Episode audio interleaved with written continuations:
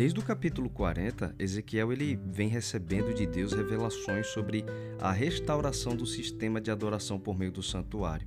E aqui no capítulo 44, ele continua sendo guiado na mesma visão, e depois de o Senhor já ter revelado algumas partes né, da sua vontade em restaurar o santuário, como a própria presença de Deus retornar para ali, para ele habitar com os filhos de Israel, a própria restauração do templo em si, o altar de holocaustos também, onde se ofereciam os sacrifícios que representavam a morte de Jesus. Mas aqui, em Ezequiel 44, o tema central é a restauração do sacerdócio, ou seja, da linhagem de Israel que cuidava especificamente do sistema do santuário. E desde a construção do primeiro santuário sob a liderança de Moisés, o Senhor já havia ordenado que apenas a tribo de Levi é quem ficaria responsável pelo cuidado de todo o tabernáculo, incluindo o transporte dos móveis, o sacerdócio, a administração completa do templo, como a oferta dos sacrifícios, né, das ofertas e assim por diante. Então, os levitas é quem deveriam cuidar da parte mais sagrada dentro do povo de Israel, preservando a santidade de Deus diante do povo. E um aspecto interessante sobre essa tribo, né, a tribo de Levi, era que justamente por eles serem os responsáveis pelo santuário, eles não receberam partilha nas terras de Canaã. Quando Deus repartiu toda aquela região entre as doze tribos, os filhos de Levi foram a única tribo que não recebeu nada. Mas existe uma explicação maravilhosa sobre isso. Pois Deus disse assim, Deuteronômio 18, no verso 2, ele explicou: Não terão herança no meio dos seus irmãos o Senhor é a sua herança. Então, os levitas comeriam e viveriam de todo o sustento que, na verdade, eram levados para o Senhor no santuário. Eles não tendo uma terra fixa, então, como as outras tribos, os levitas moravam espalhados por todo o território de Israel. É como se eles fossem o bom sal que espalhava o sabor da presença de Deus por meio de todo o povo. A ilustração né, que Deus queria usar por meio da vida dos levitas é realmente muito bonita especialmente eles por terem sido dessa forma designados né, a Deus para o serviço do santuário, eles eram de forma muito especial os instrutores da lei de Deus, do Senhor, para os seus irmãos em todo o território de Israel. Só que nos últimos reinados, como teve aquela corrupção profunda e o povo acabou sendo expulso das suas terras, né? o povo de Israel não respeitava mais a santidade do Senhor e, além de todas aquelas abominações que praticaram, eles também permitiram que pessoas que não eram israelitas entrassem no santuário e isso era proibido.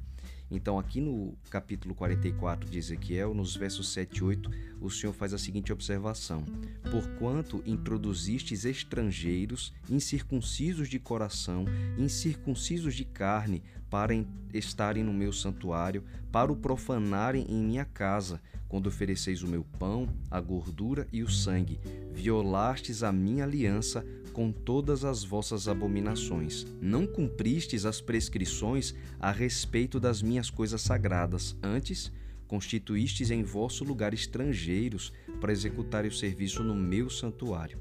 Então eles colocaram estrangeiros no lugar dos filhos de Levi para ministrarem no santuário.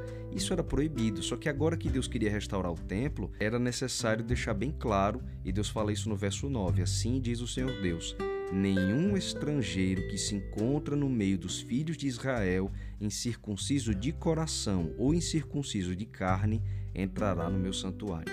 E além disso, o Senhor também traz juízo sobre os levitas que se desviaram dele durante a decadência espiritual do seu povo.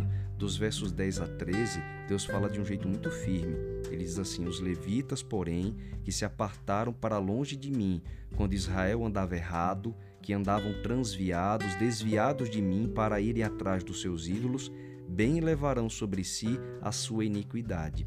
Contudo, eles servirão no meu santuário como guardas nas portas do templo e ministros dele. Eles imolarão o holocausto e o sacrifício para o povo e estarão perante este para lhe servir, porque lhe ministraram diante dos seus ídolos e serviram a casa de Israel de tropeço de maldade. Por isso, levantando a mão, jurei a respeito deles, diz o Senhor Deus, que eles levarão sobre si a sua iniquidade. Não se chegarão a mim para me servirem no sacerdócio, nem se chegarão a nenhuma de todas as minhas coisas sagradas, porque são santíssimas, mas levarão sobre si a sua vergonha e as suas abominações que cometeram. Eles deveriam ter sido um exemplo né, para o povo de Deus, mas acabaram servindo de, como Deus diz aqui, tropeço de maldade e deram um péssimo exemplo, servindo até os ídolos de Canaã durante aquele período de apostasia.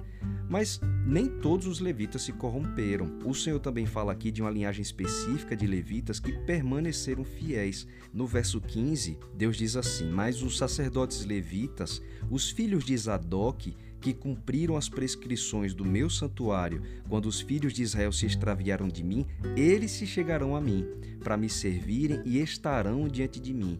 É muito bonito, olha, Deus sempre tem um remanescente que, mesmo em meio a uma apostasia geral, como viveu o povo de Israel, eles permanecem fiéis. E a esses, o Senhor lhes daria o melhor nessa restauração. Veja como é linda a promessa que termina o capítulo, do verso 28 Deus diz assim: os sacerdotes terão uma herança. Eu sou a sua herança, não lhes dareis possessão em Israel. Eu sou a sua possessão. Olha que maravilhoso. Deus está dizendo: porque eles permaneceram fiéis, eu vou me entregar a eles. Eles vão ter sim uma herança. Eu sou a herança deles. E aí tudo que fosse dedicado ao Senhor, na verdade, seria dado a esse grupo fiel. O Senhor lembrou-se da fidelidade deles, né, dos filhos de Zadok, como sempre se lembra da fidelidade daqueles que escolhem permanecer firmes diante da corrupção generalizada desse mundo. É por isso que Deus os escolheu para uma missão sublime nessa nova fase do seu povo que estava para vir. Então, nos versos 23 e 24, Deus explica assim: A meu povo ensinarão a distinguir entre o santo e o profano, e farão discernir entre o imundo e o limpo. Quando houver contenda, eles assistirão a ela para julgarem. Pelo meu direito julgarão. As minhas leis, os meus estatutos, em todas as festas fixas guardarão e santificarão os meus sábados. Pelo testemunho de vida que eles deram para os seus irmãos durante aquele tempo de profunda apostasia, esses filhos de Zadok seriam respeitados então pelo povo para ter condições de ensinar a vontade do Senhor para eles. Em como diferenciar, como Deus disse aqui, o santo do profano. Eles teriam referência de todo o povo e admiração desses que caíram para ajudar essas pessoas a retomar sua fidelidade a Deus. Então, se houvesse desentendimento entre os israelitas, eles seriam as melhores pessoas para julgar de forma justa, mantendo as leis de Deus, os estatutos, mantendo a ordem entre o povo, as festas simbólicas que apontavam para Jesus e também a santificação do sábado do Senhor.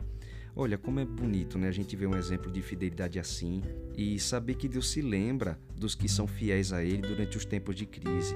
Ainda que o mundo inteiro se corrompa, permaneça fiel ao Senhor. Olha, Deus sabe diferenciar os que são dele. Como disse Jesus, quem é fiel no pouco também é fiel no muito. E quem é desonesto no pouco também é desonesto no muito. Assim, se vocês não forem dignos de confiança em lidar com as riquezas deste mundo ímpio, quem lhes confiará as verdadeiras riquezas?